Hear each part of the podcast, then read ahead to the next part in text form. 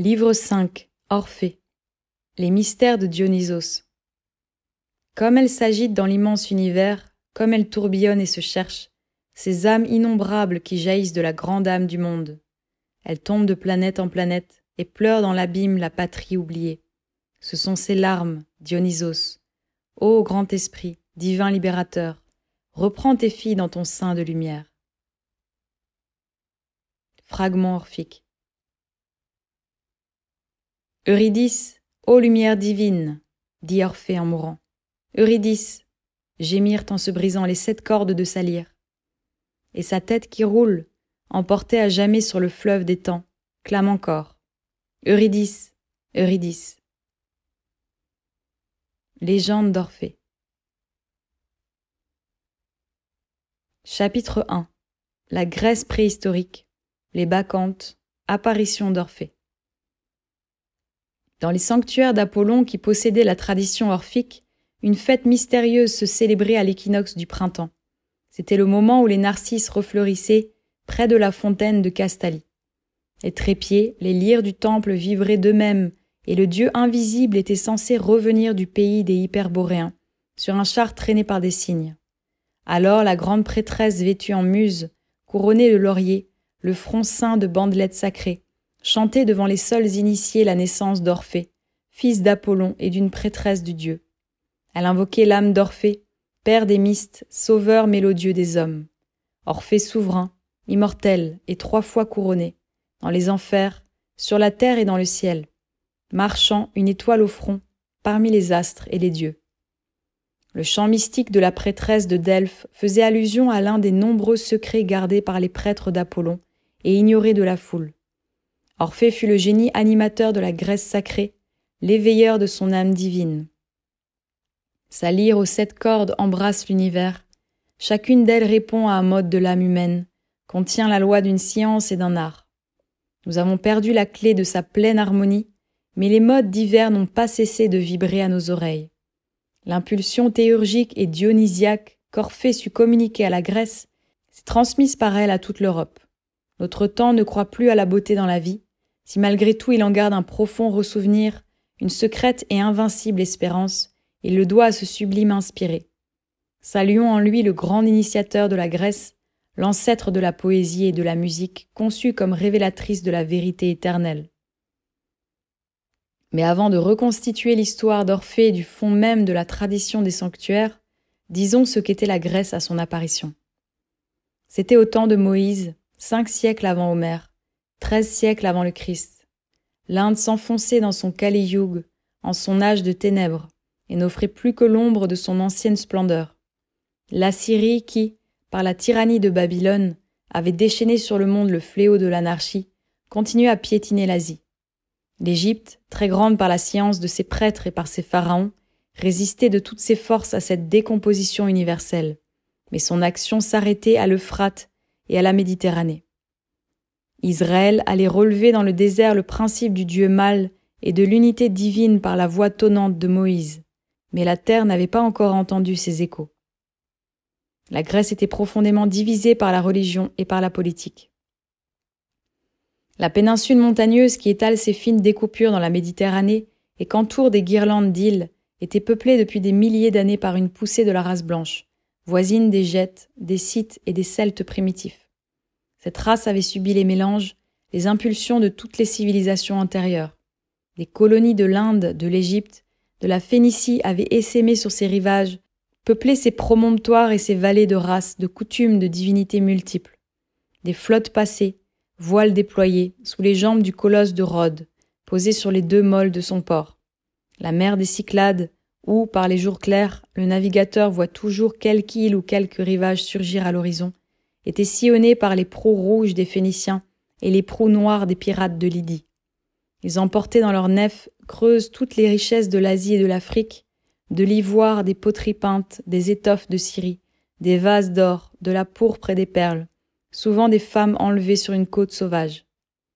Par ces croisements de races s'était moulé un idiome harmonieux et facile, mélange de celtes primitifs, de zandes, de sanskrit et de phéniciens. Cette langue qui peignait la majesté de l'océan dans le nom de Poséidon et la sérénité du ciel dans celui d'Ouranos imitait toutes les voix de la nature depuis le gazouillis des oiseaux jusqu'au choc des épées et au fracas de la tempête. Elle était multicolore comme la mer d'un bleu intense, aux azurs changeants, multissonante comme les vagues qui murmurent dans ses golfes ou mugissent sur ses récits innombrables. Poluflos boio thalassa, comme dit Homère. Avec ses marchands ou ses pirates, il avait souvent des prêtres qui les dirigeaient et leur commandaient en maître. Il cachait précieusement dans leur barque une image en bois d'une divinité quelconque. L'image était grossièrement sculptée sans doute, et les matelots d'alors avaient pour elle le même fétichisme que beaucoup de nos marins ont pour leur madone. Mais ces prêtres n'en étaient pas moins en possession de certaines sciences, et la divinité qu'ils emportaient de leur temple en pays étranger représentait pour eux une conception de la nature, un ensemble de lois, une organisation civile et religieuse. Car en ces temps, toute la vie intellectuelle descendait des sanctuaires. On adorait Junon à Argos, Artémis en Arcadie, à Paphos à Corinthe. L'Astarté phénicienne était devenue l'Aphrodite née de l'écume des flots. Plusieurs initiateurs avaient paru en Attique. Une colonie égyptienne avait porté à Eleusis le culte d'Isis sous forme de Déméter, Cérès, mère des dieux. Érechtée avait établi entre les monts Hymette et le Pentélique le culte d'une déesse vierge, fille du ciel bleu, ami de l'olivier et de la sagesse. Pendant les invasions, au premier signal de l'alarme, la population se réfugiait sur l'acropole et se servait autour de la déesse comme autour d'une victoire vivante. Au-dessus des divinités locales régnaient quelques dieux mâles et cosmogoniques. Mais, relégués sur des hautes montagnes, éclipsés par le cortège brillant des divinités féminines, ils avaient peu d'influence. Le dieu solaire, l'Apollon delphien existait déjà, mais ne jouait encore qu'un rôle effacé. Il avait des prêtres de Zeus le Très-Haut, au pied des cimes neigeuses de l'Ida, sur les hauteurs de l'Arcadie et sous les chaînes de Dodone. Mais le peuple préféré aux dieux mystérieux et universels, les déesses qui représentaient la nature en ses puissances, ou séduisantes ou terribles. Les fleuves souterrains de l'Arcadie, les cavernes des montagnes qui descendent jusqu'aux entrailles de la terre, les éruptions volcaniques dans les îles de la mer Égée, avaient porté de bonheur les Grecs vers le culte des forces mystérieuses de la terre. Ainsi, dans ses hauteurs comme dans ses profondeurs, la nature était pressentie, redoutée et vénérée. Cependant, comme toutes ces divinités n'avaient ni centre social, ni synthèse religieuse, elles se faisaient entre elles une guerre acharnée. Les temples ennemis, les cités rivales, les peuples divisés par le rite, par l'ambition des prêtres et des rois, se haïssaient, se jalousaient et se combattaient en des luttes sanglantes. Mais derrière la Grèce, il y avait la Tarse sauvage et rude, vers le nord, des enfilades de montagnes couvertes de chênes géants et couronnées de rochers se suivaient en croupes onduleuses, se déroulaient en cirques énormes ou s'enchevêtraient en massifs noueux. Les vents du septentrion labouraient leurs flancs chevelus, et un ciel souvent tempétueux balayait leurs cimes. Pâtres des vallées et guerriers des plaines appartenaient à cette forte race blanche, à la grande réserve des Doriens de la Grèce. Race mâle par excellence, ils se marquent dans la beauté par l'accentuation des traits, la décision du caractère et dans la laideur par l'effrayant et le grandiose qu'on retrouve dans le masque des méduses et des antiques gorgones. Comme tous les peuples antiques qui reçurent leur organisation des mystères, comme l'Égypte, comme Israël, comme l'Étrurie, la Grèce eut sa géographie sacrée, où chaque contrée devenait le symbole d'une région purement intellectuelle et supraterrestre de l'esprit. Pourquoi la Tarse fut-elle toujours considérée par les Grecs comme le pays saint par excellence, le pays de la lumière est la véritable patrie des muses. C'est que ces hautes montagnes portaient les plus vieux sanctuaires de Chronos, de Zeus et d'Uranos. De là était descendue en rythme eumolpique la poésie, les lois et les arts sacrés. Les poètes fabuleux de la Tarse en font foi. Les noms de Tamiris, de Linos et d'Amphion répondent peut-être à des personnages réels, mais ils personnifient avant tout, selon le langage des temples, autant de genres de poésie. Chacun d'eux consacre la victoire d'une théologie sur une autre. Dans les temples d'alors, on écrivait l'histoire qu'allégoriquement. L'individu n'était rien, la doctrine et l'œuvre tout. Tami Rhys, qui chanta la guerre des titans et fut aveuglé par les muses, annonce la défaite de la poésie cosmogonique par des modes nouveaux.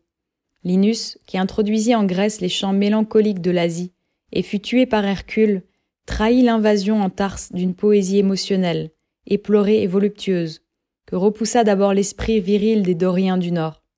Il signifie en même temps la victoire d'un culte lunaire sur un culte solaire. Amphion, par contre, qui selon la légende allégorique mettait les pierres en mouvement par ses chants et construisait des temples au son de sa lyre, représente la force plastique que la doctrine solaire et la poésie dorienne orthodoxe exercèrent sur les arts et sur toute la civilisation hellénique. Bien autre est la lumière dont reluit Orphée, il brille à travers les âges avec le rayon personnel d'un génie créateur, dont l'âme vibra d'amour en ses mâles profondeurs pour l'éternel féminin. Et en ses dernières profondeurs lui répondit cet éternel féminin, qui vit et palpite sous une triple forme dans la nature, dans l'humanité et dans le ciel. L'adoration des sanctuaires, la tradition des initiés, le cri des poètes, la voix des philosophes, et plus que tout le reste, son œuvre, la Grèce organique, témoigne de sa vivante réalité. En ces temps, la Tarse était en proie à une lutte profonde, acharnée. Les cultes solaires et les cultes lunaires se disputaient la suprématie. Cette guerre entre les adorateurs du soleil et de la lune n'était pas, comme on pourrait le croire, la dispute futile de deux superstitions. Ces deux cultes représentaient deux théologies, deux cosmogonies, deux religions et deux organisations sociales absolument opposées. Les cultes ouraniens et solaires avaient leurs temples sur les hauteurs et les montagnes, des prêtres mâles, des lois sévères. Les cultes lunaires régnaient dans les forêts, dans les vallées profondes. Ils avaient des femmes pour prêtresses, des rites voluptueux, la pratique déréglée des arts occultes et le goût de l'excitation orgiastique. Il y avait guerre à mort entre les prêtres du soleil et les prêtresses de la lune. Lutte des sexes, lutte antique inévitable, ouverte ou cachée, mais éternelle entre le principe masculin et le principe féminin, entre l'homme et la femme, qui remplit l'histoire de ces alternatives où se joue le secret des mondes. De même que la fusion parfaite du masculin et du féminin constitue l'essence même et le mystère de la divinité, de même l'équilibre de ces deux principes peut seul produire les grandes civilisations. Partout en Tarse comme en Grèce, les dieux mâles, cosmogoniques et solaires avaient été relégués sur les hautes montagnes, dans les pays déserts. Le peuple leur préférait le cortège inquiétant des divinités féminines qui évoquaient les passions dangereuses et les forces aveugles de la nature. Ces cultes donnaient à la divinité suprême le sexe féminin. D'effroyables abus commençaient à en résulter. Chez les Tarses, les prêtresses de la lune ou de la triple hécate avaient fait acte de suprématie en s'appropriant le vieux culte de Bacchus et en lui donnant un caractère sanglant et redoutable. En signe de leur victoire, elles avaient pris le nom de Bacchante, comme pour marquer leur maîtrise, le règne souverain de la femme, sa domination sur l'homme. Tour à tour magiciennes, séductrices et sacrificatrices sanglantes de victimes humaines, elles avaient leur sanctuaire en des vallées sauvages et reculées. Par quel charme sombre, par quelle ardente curiosité hommes et femmes étaient-ils attirés dans ces solitudes d'une végétation luxuriante et grandiose? Des formes nues, des danses lascives au fond d'un bois, puis des rires, un grand cri, et cent bacchantes se jetaient sur l'étranger pour le terrasser. Ils devaient leur jurer soumission et se soumettre à leurs rites ou périr. Les bacchantes apprivoisaient des panthères et des lions qu'elles faisaient paraître dans leurs fêtes. La nuit, les bras enroulés de serpents, elle se prosternait devant la triple hécate, puis, en des rondes frénétiques, évoquait Bacchus souterrain, au double sexe et à face de taureau. Mais malheur à l'étranger, malheur aux prêtres de Jupiter ou d'Apollon qui venaient les épier. Il était mis en pièces. Les bacchantes primitives furent donc les druidesses de la Grèce. Beaucoup de chefs tarses restèrent fidèles au vieux culte mâle, mais les bacchantes s'étaient insinuées chez quelques-uns de leurs rois qui unissaient des mœurs barbares au luxe et au raffinement de l'Asie. Elle les avait séduits par la volupté et domptés par la terreur. Ainsi les dieux avaient divisé la Tarse en deux camps ennemis. Mais les prêtres de Jupiter et d'Apollon, sur leur sommet désert, hantés par la foudre, devenaient impuissants contre Hécate qui gagnait dans les vallées brûlantes et qui, de ses profondeurs, commençait à menacer les autels des fils de la lumière. À cette époque, avait paru en Tarse un jeune homme de race royale et d'une séduction merveilleuse. On le disait fils d'une prêtresse d'Apollon. Sa voix mélodieuse avait un charme étrange. Il parlait des dieux sur un rythme nouveau et semblait inspiré. Sa chevelure blonde, orgueil des Doriens, tombait en ondes dorées sur ses épaules, et la musique qui coulait de ses lèvres prêtait un contour suave et triste au coin de sa bouche. Ses yeux d'un bleu profond rayonnaient de force, de douceur et de magie. Les tarses farouches fuyaient son regard, mais les femmes versées dans l'art des charmes disaient que ses yeux mêlaient dans leurs filtres d'azur les flèches du soleil aux caresses de la lune. Les bacchantes même, curieuses de sa beauté, rôdaient souvent autour de lui comme des panthères amoureuses, fières de leur peau tachetée, et souriaient à ses paroles incompréhensibles. Subitement, ce jeune homme, qu'on appelait le fils d'Apollon, avait disparu. On le disait mort, descendu aux enfers. Il s'était enfui secrètement en Samothrace, puis en Égypte, où il avait demandé asile aux prêtres de Memphis. Ayant traversé leur mystère, il était revenu au bout de vingt ans sous un nom d'initiation, qu'il avait conquis par ses épreuves et reçu de ses maîtres, comme un signe de sa mission. Il s'appelait maintenant Orphée, ou Arpha, ce qui veut dire celui qui guérit par la lumière. Le plus vieux sanctuaire de Jupiter s'élevait alors sur le mont Kaukaïon. Jadis, ces hiérophantes avaient été grands pontifes. Du sommet de cette montagne, à l'abri des coups de main, ils avaient régné sur toute la trace. Mais depuis que les divinités d'en bas avaient pris le dessus, leurs adhérents étaient en petit nombre, leur temple presque abandonné. Les prêtres du mont Kaukaïon accueillirent l'initié d'Égypte comme un sauveur. Par sa science et par son enthousiasme, Orphée entraîna la plus grande partie des Tarses, transforma complètement le culte de Bacchus et dompta les Bacchantes. Bientôt son influence pénétra dans tous les sanctuaires de la Grèce. Ce fut lui qui consacra la royauté de Zeus en Tarse, celle d'Apollon à Delphes, où il jeta les bases du tribunal des Amphictyons, qui devint l'unité sociale de la Grèce. Enfin, par la création des mystères, il forma l'âme religieuse de sa patrie. Car au sommet de l'initiation, il fondit la religion de Zeus avec celle de Dionysos dans une pensée universelle. Les initiés recevaient par ses enseignements la pure lumière des vérités sublimes, et cette même lumière parvenait au peuple plus tempéré, mais non moins bienfaisante, sous le voile de la poésie et des fêtes enchanteresses. C'est ainsi qu'Orphée était devenu pontife de Tarse, grand prêtre du Zeus olympien, et, pour les initiés, le révélateur du Dionysos céleste.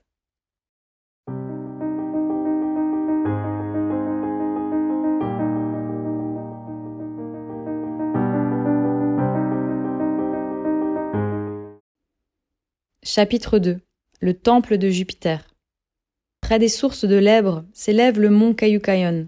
D'épaisses forêts de chênes lui servent de ceinture. Un cercle de rochers et de pierres cyclopéennes le couronne. Depuis des milliers d'années, ce lieu est une montagne sainte. Les Pélasgues, les Celtes, les Scythes et les Gètes, se chassant les uns les autres, sont venus tour à tour y adorer leurs dieux divers. Mais n'est-ce pas toujours le même Dieu que cherche l'homme quand il monte si haut? Sinon, pourquoi lui bâtirait-il si péniblement une demeure dans la région de la foudre et des vents? Un temple de Jupiter s'élève maintenant au centre de l'enceinte sacrée, massif, inabordable comme une forteresse. À l'entrée, un péristyle de quatre colonnes doriennes détache ses fûts énormes sur un portique sombre.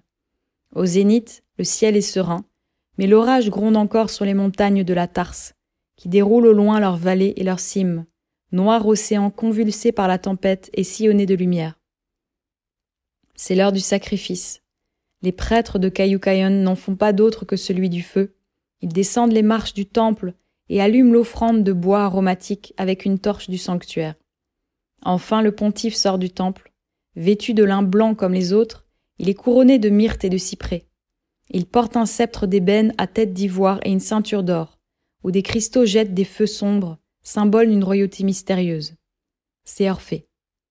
Il conduit par la main un disciple, enfant de Delphes, qui, pâle, tremblant et ravi, attend les paroles du grand inspiré avec le frisson des mystères.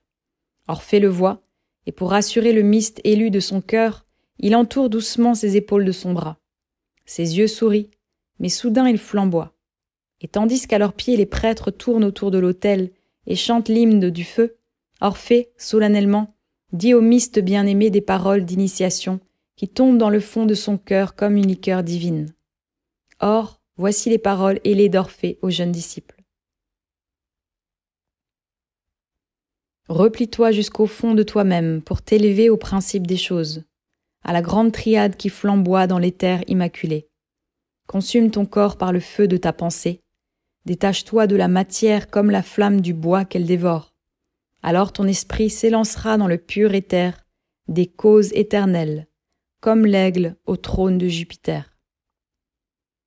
Je vais te révéler le secret des mondes, l'âme de la nature, l'essence de Dieu.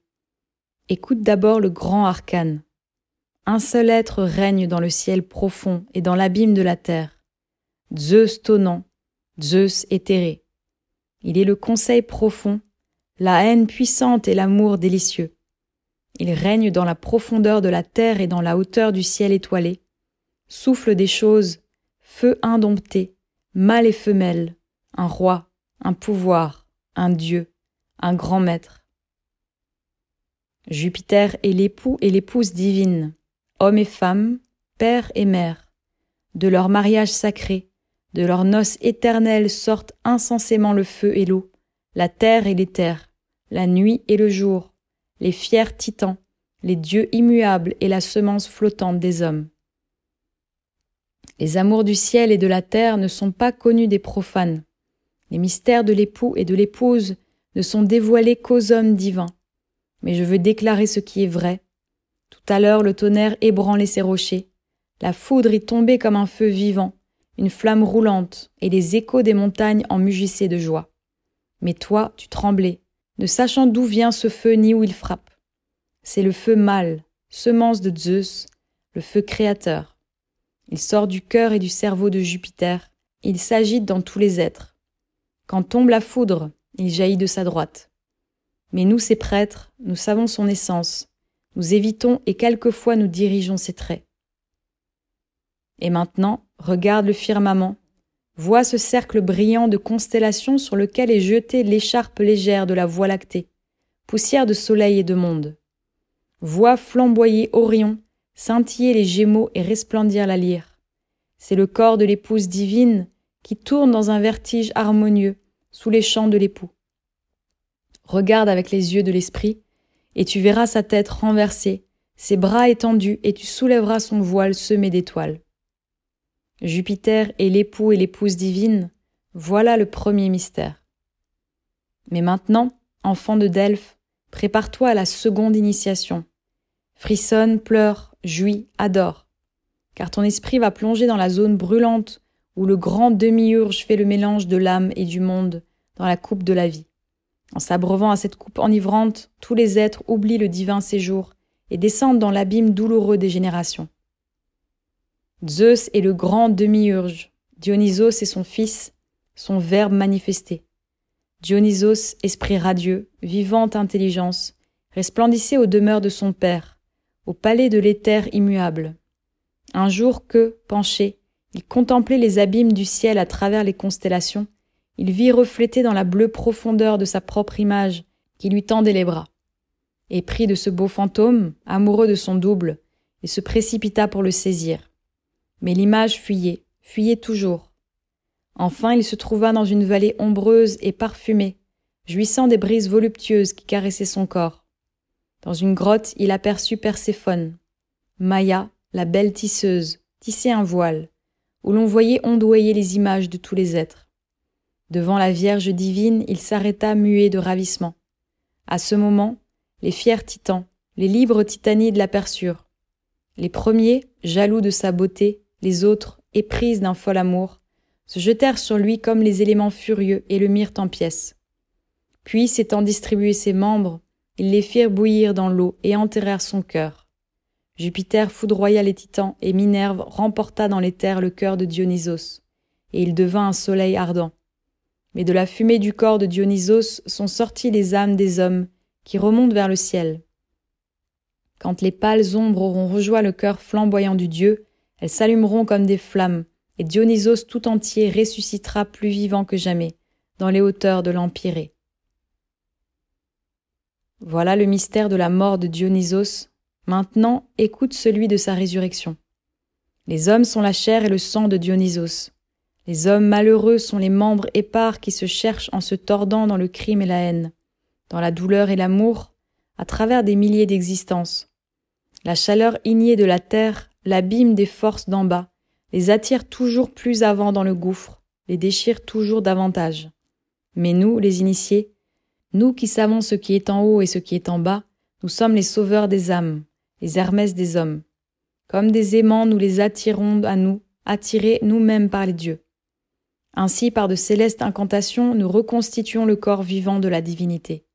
Nous faisons pleurer le ciel et jubiler la terre, et comme de précieux joyaux, nous portons dans nos cœurs les larmes de tous les êtres pour les changer en sourires. Dieu meurt en nous, en nous il renaît. Ainsi parla Orphée.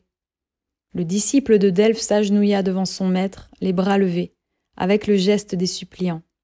Et le pontife de Jupiter étendit sa main sur sa tête en prononçant ces paroles de consécration. Que Zeus ineffable et Dionysos trois fois révélateurs dans les enfers, sur la terre et dans le ciel, soient propices à ta jeunesse et qu'il verse dans ton cœur la science des dieux. Alors l'initié, quittant le péristyle du temple, alla jeter du styrax dans le feu de l'autel et invoqua trois fois Zeus tonnant. Les prêtres tournèrent en cercle autour de lui en chantant un hymne. Le pontife roi était resté pensif sous le portique, le bras appuyé sur une stèle. Le disciple revint à lui. Mélodieux Orphée, dit-il, fils aimé des immortels et doux médecin des âmes, depuis le jour où je t'ai entendu chanter les hymnes des dieux à la fête de l'Apollon delphien, tu as ravi mon cœur et je t'ai suivi partout. Tes chants sont comme un vin qui enivre, tes enseignements comme un breuvage amer qui soulage le corps accablé et répand dans ses membres une force nouvelle. Il est âpre le chemin qui mène dès ici bas au Dieu, dit Orphée, qui semble répondre à des voix intérieures plutôt qu'à son disciple. Un sentier fleuri, une pente escarpée, et puis des rochers hantés par la foudre avec l'espace immense autour. Voilà le destin du voyant et du prophète sur la terre. Mon enfant, reste dans les sentiers fleuris de la plaine et ne cherche pas au-delà. Ma soif augmente à mesure que tu la désaltères, dit le jeune initié. Tu m'as instruit de l'essence des dieux. Mais dis-moi, grand maître des mystères, inspiré du divin Eros, pourrais-je les voir jamais? Avec les yeux de l'esprit, dit le pontife de Jupiter, mais non avec ceux du corps. Or tu ne sais voir encore qu'avec ceux-ci. Il faut un long travail ou de grandes douleurs pour ouvrir les yeux du dedans. Toi seul sais les ouvrir, Orphée. Avec toi que puis-je craindre? Tu le veux? Écoute donc. En Thessalie, dans le val enchanté de Tempé s'élève un temple mystique, fermé aux profanes. C'est là que Dionysos se manifeste aux mystes et aux voyants. Dans un an, je te convie à sa fête, et te plongeant dans un sommeil magique, j'ouvrirai tes yeux sur le monde divin. Que jusque-là ta vie soit chaste et blanche ton âme, car sache que la lumière des dieux épouvante les faibles et tue les profanateurs. Mais viens dans ma demeure, je te donnerai le livre nécessaire à ta préparation. Le maître rentra avec le disciple delphien dans l'intérieur du temple et le conduisit dans la grande cella qui lui était réservée. Là brûlait une lampe égyptienne toujours allumée, que tenait un génie ailé en métal forgé. Là étaient renfermés dans les coffres de cèdre odorants de nombreux rouleaux de papyrus couverts de hiéroglyphes égyptiens et de caractères phéniciens, ainsi que les livres écrits en langue grecque par Orphée et qui renfermaient sa science magique et sa doctrine secrète. Le maître et le disciple s'entretinrent dans la cella pendant une partie de la nuit.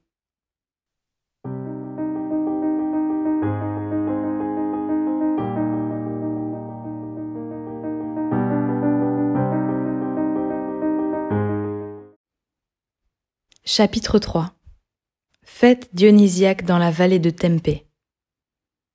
C'était en Thessalie, dans la fraîche vallée de Tempé. La nuit sainte, consacrée par Orphée au mystère de Dionysos, était venue.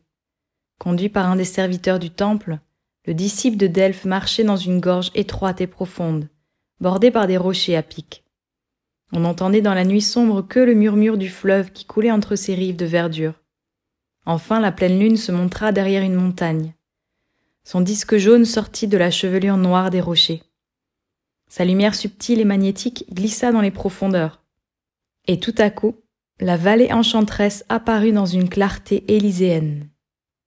Un instant, elle se dévoila tout entière avec ses fonds gazonnés, ses bosquets de frênes et de peupliers, ses sources cristallines, ses grottes voilées de lierre retombant, et son fleuve sinueux enlaçant des îles d'arbres ou roulant sous des berceaux entrelacés. Une blonde vapeur, un sommeil voluptueux enveloppait les plantes. Des soupirs de nymphes semblaient faire palpiter le miroir des sources et de vagues sons de flûte s'échappaient des roseaux immobiles. Sur toute chose planait la silencieuse incantation de Diane. Le disciple de Delphes cheminait comme dans un rêve. Il s'arrêtait quelquefois pour respirer une délicieuse odeur de chèvrefeuille et de laurier amer. Mais la clarté magique ne dura qu'un instant. La lune se couvrit d'un nuage, tout redevint noir. Les rochers reprirent leur forme menaçante, et des lumières errantes brillèrent de tous côtés sous l'épaisseur des arbres, au bord du fleuve et dans les profondeurs de la vallée. Ce sont les mystes, dit le guide âgé du temple. Ils se mettent en marche. Chaque cortège a son guide porte-flambeau. Nous allons les suivre. Les voyageurs rencontrèrent des cœurs sortant des bosquets et qui se mettaient en route. Ils virent d'abord passer les mystes du jeune Bacchus, adolescent vêtu de longues tuniques de lin fin et couronné de lierre. Il portait des coupes de bois ciselées, symbole de la coupe de la vie. Puis vinrent des jeunes hommes fiers et vigoureux. Ils s'appelaient les mystes d'Hercule lutteurs. Tuniques courtes, jambes nues, la peau de lion en travers des épaules et des reins, des couronnes d'olivier sur la tête. Puis vinrent les inspirer, les mystes de Bacchus déchirés, la peau zébrée de la panthère autour du corps, des bandelettes de pourpre dans les cheveux, le tir sans main. Passant près d'une caverne, ils virent prosterner à terre les mystes d'Aïdonée et d'Héros souterrains. C'étaient des hommes pleurant des parents ou des amis morts. Ils chantaient à voix basse. Aïdonée, Aïdonée, rends-nous ce que tu nous as pris ou fais-nous descendre dans ton royaume. Le vent s'engouffrait dans la caverne et semblait se prolonger sous terre avec des rites et des hoquets funèbres. Soudain un myste se retourna vers le disciple de Delphes et lui dit Tu as franchi le seul d'Aïdonée. Tu ne reverras pas la lumière des vivants. Un autre le frôla en passant et lui jeta ces mots dans l'oreille. Ombre, tu seras la proie de l'ombre. Toi qui viens de la nuit, retourne dans les rêves et il s'enfuit en courant. Le disciple de Delphes se sentit glacé d'effroi. Il chuchota à son guide. Qu'est-ce que cela veut dire? Le serviteur du temple parut n'avoir rien entendu. Il dit seulement Il faut passer le pont. Personne n'évite le but. Ils traversèrent un pont de bois jeté sur le Péné. D'où viennent, dit le néophyte, ces voix plaintives et cette mélopée lamentable? Qui sont ces ombres blanches qui marchent en longue file sous les peupliers? Ce sont les femmes qui vont s'initier au mystère de Dionysos. Sais-tu leur nom? Ici personne ne sait le nom de personne, et chacun oublie le sien. Car de même qu'à l'entrée du domaine consacré, les mystes laissent leurs vêtements souillés, pour se baigner dans le fleuve et revêtir de pures robes de lin. De même chacun quitte son nom pour en prendre un autre. Pour sept nuits et pour sept jours, on se transforme, on passe dans une autre vie. Regarde toutes ces théories de femmes. Elles ne sont pas groupées d'après leur famille et leur patrie, mais d'après le Dieu qui les inspire. Ils virent défiler des jeunes filles couronnées de narcisses, en péplos azurés, que le guide appelait les nymphes compagnes de Perséphone. Elles portaient chastement enlacées dans leurs bras des coffrets, des urnes, des vases votifs. Puis venaient, en péplos rouges, les amantes mystiques, les épouses ardentes et les chercheuses d'Aphrodite. Elles s'enfoncèrent dans un bois noir. De là, on entendit sortir des appels violents mêlés à des sanglots alanguis. Ils s'apaisèrent peu à peu, puis un cœur passionné s'éleva du sombre bosquet de myrte et monta vers le ciel en palpitations lentes. Héros, tu nous as blessés. Aphrodite, tu as brisé nos membres. Nous avons couvert notre sein avec la peau du fan, mais nous portons dans nos poitrines la pourpre sanglante de nos blessures. Notre cœur est un brasier dévorant. D'autres meurent de pauvreté. C'est l'amour qui nous consume. Dévore-nous, Héros, Héros, ou délivre-nous, Dionysos, Dionysos. Une autre théorie avança. Ces femmes étaient complètement vêtues de laine noire avec de longs voiles traînant derrière elles, et toutes étaient affligées de quelque grand deuil. Le guide les nomma les éplorés de Perséphone. À cet endroit se trouvait un grand mausolée de marbre revêtu de lierre. Elles s'agenouillèrent autour, dénouèrent leurs cheveux et poussèrent de grands cris. À la strophe du désir, elles répondirent par l'antistrophe de la douleur. Perséphone, disaient-elles, tu es morte, enlevée par Aïdonée. Tu es descendue dans l'empire des morts. Mais nous qui pleurons le bien-aimé, nous sommes des mortes vivantes. Que le jour ne renaisse pas. Que la terre qui te recouvre, ô grande déesse, nous donne le sommeil éternel, et que mon ombre erre enlacée à l'ombre chérie. Exauce-nous, Perséphone, Perséphone. Derrière ces scènes étranges, sous le délire contagieux de ces douleurs profondes, le disciple de Delphes se sentit envahi par mille sensations contraires et torturantes. Il n'était plus lui-même. Les désirs, les pensées, les agonies de tous ces êtres étaient devenus ses désirs et ses agonies. Son âme se morcelait pour passer dans mille corps. Une angoisse mortelle le pénétrait. Il ne savait plus s'il était homme ou ombre. Alors un initié de haute taille qui passait par là s'arrêta et dit Paix aux ombres affligées, femme souffrante, aspirez à la lumière de Dionysos. Orphée vous attend. Toutes l'entourèrent en silence, en effeuillant devant lui leur couronne d'asphodèles, et, de son tirse, il leur montra le chemin. Les femmes allèrent boire à une source, dans des coupes de bois. Les théories se reformèrent, et le cortège se remit en marche. Les jeunes filles avaient pris les devants. Elles chantaient un traîne avec ce refrain. Agitez les pavots, buvez l'onde du l'été, donne-nous la fleur désirée, et que pour nos sœurs le narcisse refleurisse, Perséphone, Perséphone. Le disciple marcha longtemps encore avec son guide. Il traversa des prairies où poussait l'asphodèle. Il marcha sous l'ombre des peupliers au murmure triste. Il entendit des chants lugubres qui glissaient dans l'air, et venaient il ne savait d'où. Il vit, suspendus à des arbres, des masques horribles et des figurines de cire comme des enfants emmaillotés. Ça et là, des barques traversaient le fleuve avec des gens silencieux comme des morts. Enfin la vallée s'élargit, le ciel devint clair sur les hautes montagnes, et l'aurore parut. Au loin, on apercevait les gorges sombres de l'Ossa sillonné d'abîmes, où s'entassent les roches écroulées. Plus près, au milieu d'un cirque de montagnes, brillait sur une colline boisée le temple de Dionysos. Déjà le soleil dorait les hautes cimes. À mesure qu'ils se rapprochèrent du temple, ils virent arriver de toutes parts des cortèges de mystes, des théories de femmes, des groupes d'initiés. Cette foule grave en apparence, mais intérieurement agitée par une attente tumultueuse, se rencontra au pied de la colline et gravit les abords du sanctuaire. Tous se saluaient comme des amis, agitant les rameaux et les tirses. Le guide avait disparu, et le disciple de Delphes se trouva, il ne sut comment, dans un groupe d'initiés aux cheveux brillants, entrelacés de couronnes et de bandelettes de diverses couleurs. Il ne les avait jamais vus, et cependant il croyait les reconnaître par un ressouvenir plein de félicité.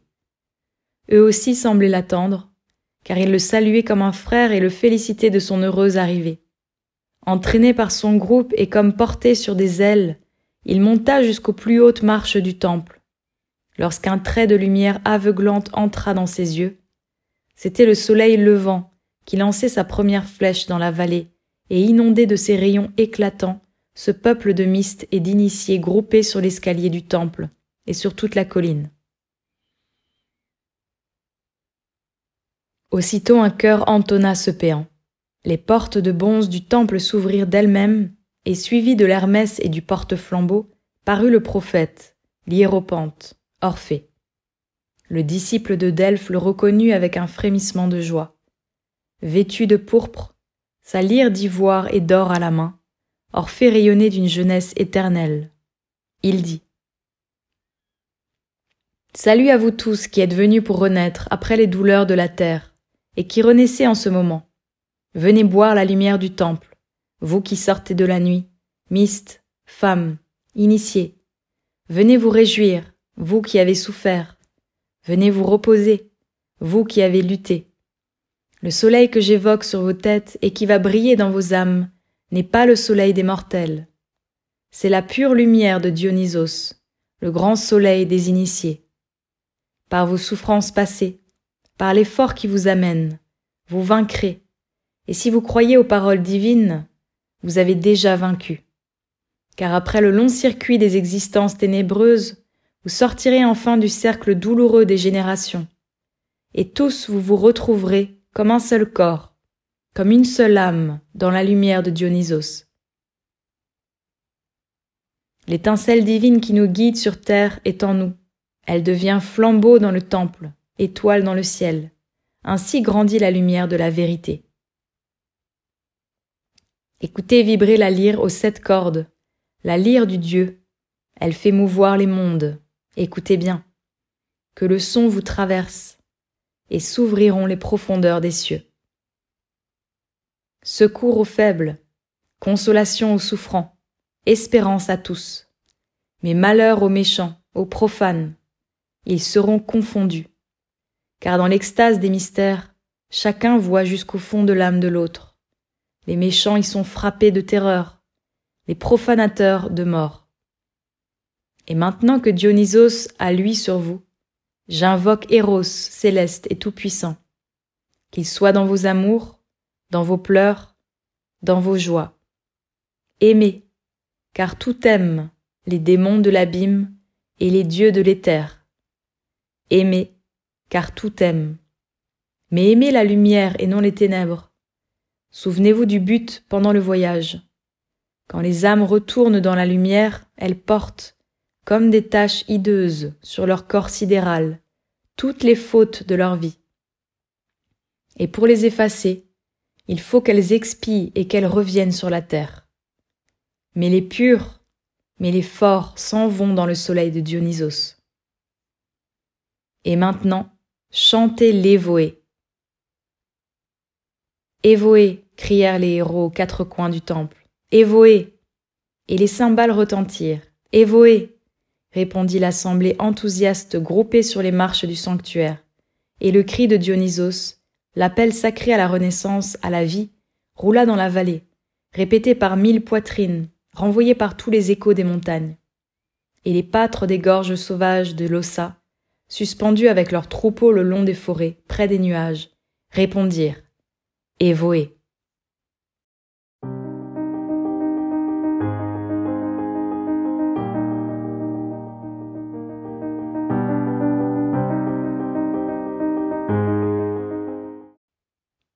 Chapitre 4 Évocation La fête avait fui comme un songe, le soir était venu, les danses, les chants et les prières s'étaient évanouis dans une brume rosée. Orphée et son disciple descendirent par une galerie souterraine dans la crypte sacrée, qui se prolongeait au cœur de la montagne, et dont l'hiéropante seul avait l'accès. C'est là que l'inspiré des dieux se livrait à des méditations solitaires, ou poursuivait avec ses adeptes les hautes œuvres de la magie et de la théurgie. Autour d'eux s'étendait un espace vaste et caverneux. Deux torches plantées en terre n'en éclairaient que vaguement les murailles crevassées et les profondeurs ténébreuses. À quelques pas, une fente noire s'ouvrait béante dans le sol. Un vent chaud en sortait, et ce gouffre semblait descendre aux entrailles de la terre. Un petit hôtel, où brûlait un feu de laurier sec, et un sphinx de porphyre en gardait les bords, Très loin, à une hauteur incommensurable, la caverne prenait jour sur le ciel étoilé par une fissure oblique. Ce pâle rayon de lumière bleuâtre semblait l'œil du firmament plongeant dans cet abîme. Tu as bu aux sources de la lumière sainte, dit Orphée. Tu es entré d'un cœur pur dans le sein des mystères. L'heure solennelle est venue, où je vais te faire pénétrer jusqu'aux sources de la vie et de la lumière. Ceux qui n'ont pas soulevé le voile épais qui recouvre aux yeux des hommes les merveilles invisibles ne sont pas devenus fils des dieux. Écoute donc les vérités qu'il faut taire à la foule et qui font la force des sanctuaires. Dieu est un et toujours semblable à lui-même. Il règne partout, mais les dieux sont innombrables et divers, car la divinité est éternelle et infinie. Les plus grands sont les âmes des astres, soleil, étoiles, terre et lune. Chaque astre a la sienne, et toutes sont issues du feu céleste de Zeus et de la lumière primitive. Semi-conscientes, inaccessibles, inchangeables, elles régissent le grand tout de leurs mouvements réguliers. Or, chaque astre roulant entraîne dans sa sphère éthérée des phalanges de demi-dieux ou d'âmes rayonnantes qui furent jadis des hommes, et qui, après avoir descendu l'échelle des règnes, ont glorieusement remonté les cycles pour sortir enfin du cercle des générations. C'est par ces divins esprits que Dieu respire, agit, apparaît. Que dis-je? Ils sont le souffle de son âme vivante, les rayons de sa conscience éternelle. Il commande aux armées des esprits inférieurs qui évertuent les éléments. Il dirige les mondes. De loin, de près, il nous environne, et quoique d'essence immortelle, il revêtent des formes toujours changeantes, selon les peuples, les temps et les régions. L'impie qui les nie, les redoute, l'homme pieux les adore sans les connaître. L'initié les connaît, les attire et les voit. Si j'ai lutté pour les trouver, si j'ai bravé la mort, si, comme l'on dit, je suis descendu aux enfers, ce fut pour dompter les démons de l'abîme, pour appeler les dieux d'en haut sur ma graisse aimée, pour que le ciel profond se marie à la terre et que la terre charmée écoute les voix divines. La beauté céleste s'incarnera dans la chair des femmes, le feu de Zeus circulera dans le sang des héros. Et bien avant que de remonter aux astres, les fils des dieux resplendiront comme les immortels. Sais-tu qu'est-ce la lyre d'Orphée? Le son des temples inspirés. Ils sont des dieux pour cordes. À leur musique, la Grèce s'accordera comme une lyre et le marbre lui-même chantera en cadence brillante, en céleste harmonie. Et maintenant j'évoquerai mes dieux, afin qu'ils t'apparaissent vivants et qu'ils te montrent, dans une vision prophétique, le mystique hyménée que je prépare au monde et que verront les initiés. Couche-toi à l'abri de cette roche, ne crains rien. Un sommeil magique va fermer tes paupières, tu trembleras d'abord et tu verras des choses terribles. Mais ensuite, une lumière délicieuse, une félicité inconnue inondera tes sens et ton être.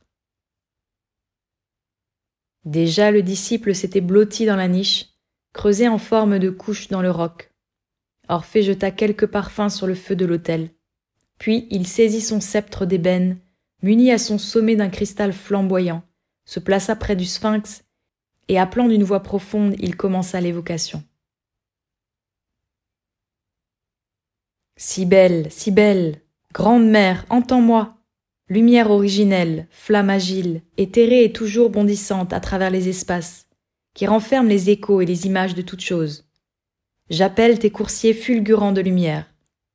Ô âme universelle, couveuse des abîmes, semeuse de soleil, qui laisse traîner dans l'éther ton manteau étoilé. Lumière subtile, cachée, invisible aux yeux de chair, grande mère des mondes et des dieux, toi qui renfermes les types éternels, antique belle, à moi, à moi, par mon sceptre magique, par mon pacte avec les puissances, par l'âme d'Eurydice, je t'évoque, épouse multiforme, docile et vibrante sous le feu du mal éternel, du plus haut des espaces, du plus profond des gouffres, de toutes parts, arrive, afflue, remplis cette caverne de tes effluves, environne le fils des mystères d'un rempart de diamants, et fais-lui voir dans ton sein profond les esprits de l'abîme, de la terre et des cieux.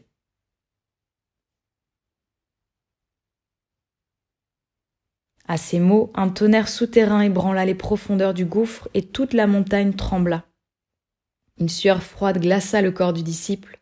Il ne voyait plus Orphée qu'à travers une fumée grandissante. Un instant, il essaya de lutter contre la puissance formidable qui le terrassait mais son cerveau fut submergé, sa volonté anéantie. Il eut les affres d'un noyé qui engorge l'eau à pleine poitrine et dont l'horrible convulsion finit dans les ténèbres de l'inconscience. Quand il reprit connaissance, la nuit régnait autour de lui, une nuit traversée d'un demi-jour rampant, jaunâtre et boueux. Il regarda longtemps sans rien voir. De temps en temps, il sentait sa peau effleurée comme par d'invisibles chauves-souris. Enfin, vaguement, il crut voir bouger dans ces ténèbres des formes monstrueuses de centaures, d'hydres, de gorgones. Mais la première chose qu'il aperçut distinctement, ce fut une grande figure de femme, assise sur un trône. Elle était enveloppée d'un long voile aux plis funèbres, semé d'étoiles pâlissantes, et portait une couronne de pavots. Ses yeux grands ouverts veillaient immobiles. Des masses d'ombres humaines se mouvaient autour d'elle comme des oiseaux fatigués et chuchotaient à mi-voix. Reine des morts, âme de la terre, ô Perséphone, nous sommes filles du ciel. Pourquoi sommes-nous en exil dans le sombre royaume? Ô moissonneuse du ciel, pourquoi as-tu cueilli nos âmes qui volaient bienheureuses, jadis, dans la lumière, parmi leurs sœurs, dans les champs de l'éther? Perséphone répondit. J'ai cueilli le narcisse, je suis entré dans le lit nuptial, j'ai bu la mort avec la vie. Comme vous, je gémis dans les ténèbres. Quand serons-nous délivrés? dirent en gémissant les âmes. Quand viendra mon époux céleste, le divin libérateur, répondit Perséphone. Alors apparurent des femmes terribles, leurs yeux étaient injectés de sang, leurs têtes couronnées de plantes vénéneuses. Autour de leurs bras, de leurs flancs demi-nus, se tordaient des serpents qu'elles maniaient en guise de fouet. Âmes, spectres, larves, disaient-elles de leur voix sifflante. N'en croyez pas la reine insensée des morts. Nous sommes les prêtresses de la vie ténébreuse, servantes des éléments et des monstres d'en bas.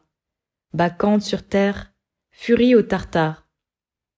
C'est nous qui sommes vos reines éternelles, âmes infortunées. Vous ne sortirez pas du cercle maudit des générations. Nous vous y ferons rentrer avec nos fouets. Tordez-vous à jamais entre les anneaux sifflants de nos serpents, dans les nœuds du désir, de la haine et du remords. Et elles se précipitèrent échevelées, sur le troupeau des âmes affolées qui se mirent à tournoyer dans les airs sous leurs coups de fouet, comme un tourbillon de feuilles sèches, en poussant de longs gémissements. À cette vue, Perséphone pâlit. Elle ne semblait plus qu'un fantôme lunaire. Elle murmura. Le ciel, la lumière, les dieux, un rêve, sommeil, sommeil éternel. Sa couronne de pavots se flétrit, ses yeux se fermèrent d'angoisse. La reine des morts tomba en léthargie sur son trône, et puis tout disparut dans les ténèbres. La vision changea. Le disciple de Delphes se vit dans une vallée splendide et verdoyante. Le mont Olympe au fond. Devant un antre noir, sommeillait sur un lit de fleurs la belle Perséphone. Une couronne de narcisses remplaçait dans ses cheveux la couronne de pavots funèbres, et l'aurore d'une vie renaissante répandait sur ses joues une teinte ambrosienne. Ses tresses sombres tombaient sur ses épaules d'une blancheur éclatante et les roses de son sein doucement soulevées semblaient appeler les baisers des vents. Les nymphes dansaient sur une prairie, de petits nuages blancs voyageaient dans l'azur, une lyre résonnait dans un temple.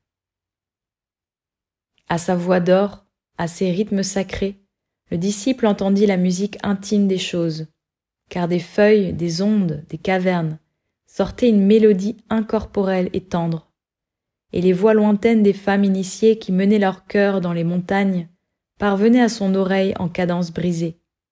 Les unes, éperdues, appelaient le Dieu. Les autres croyaient l'apercevoir en tombant au bord des forêts, demi-mortes de fatigue. Enfin l'azur s'ouvrit au zénith pour enfanter de son sein une nuée éclatante. Comme un oiseau qui plane un instant et puis fond sur la terre, le dieu qui tient le Thyrse en descendit et vint se poser devant Perséphone. Il était radieux, les cheveux dénoués. Dans ses yeux roulait le délire sacré des mondes à naître. Longtemps il la couva du regard, puis il étendit son Thyrse sur elle. Le Thyrse effleura son sein. Elle se mit à sourire. Il toucha son front. Elle ouvrit les yeux, se redressa lentement et regarda son époux. Ses yeux encore pleins du sommeil de l'Érèbe se mirent à briller comme deux étoiles. Me reconnais-tu? dit le dieu. Ô Dionysos, dit Perséphone, esprit divin, verbe de Jupiter, lumière céleste qui resplendit sous la forme de l'homme. Chaque fois que tu me réveilles, je crois vivre pour la première fois. Les mondes renaissent dans mon ressouvenir, le passé, le futur redevient l'immortel présent et je sens dans mon cœur rayonner l'univers. En même temps, par-dessus les montagnes, dans une lisière de nuages argentés, apparurent les dieux curieux et penchés vers la terre. En bas, des groupes d'hommes, de femmes et d'enfants, sortis des vallons, des cavernes, regardaient les immortels dans un ravissement céleste. Des hymnes embrasés montaient des temples avec des flots d'encens. Entre la terre et le ciel, il se préparait un de ces mariages qui font concevoir aux mères des héros et des dieux. Déjà une teinte rose s'était répandue sur tout le paysage. Déjà la reine des morts, redevenue la divine moissonneuse, montait vers le ciel emportée dans les bras de son époux. Un nuage pourpré les environna, et les lèvres de Dionysos se posèrent sur la bouche de Perséphone.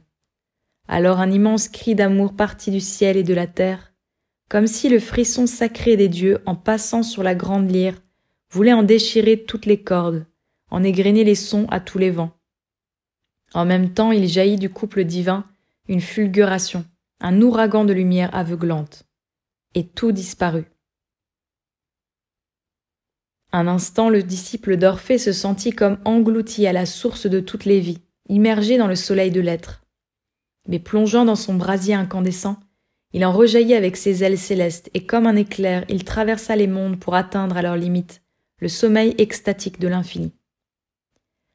Lorsqu'il reprit ses sens corporels, il était plongé dans la nuit noire. Une lyre lumineuse brillait seule dans ces ténèbres profondes. Elle fuyait, fuyait et devint une étoile. Alors seulement, le disciple s'aperçut qu'il était dans la crypte des évocations et que ce point lumineux était la fente lointaine de la caverne ouverte sur le firmament. Une grande ombre se tenait debout près de lui. Il reconnut Orphée à ses longues boucles et au cristal flamboyant de son sceptre. Enfant de Delphes, d'où viens-tu? dit l'hiérophante. Ô maître des initiés, céleste enchanteur, merveilleux Orphée, j'ai fait un songe divin. Serait-ce un charme de la magie? Un don des dieux? Qu'est-il donc arrivé? Le monde est-il changé? Où suis-je maintenant? Tu as conquis la couronne de l'initiation et tu as vécu mon rêve, la Grèce immortelle. Mais sortons d'ici, car pour qu'il s'accomplisse, il faut que moi je meure et que toi tu vives.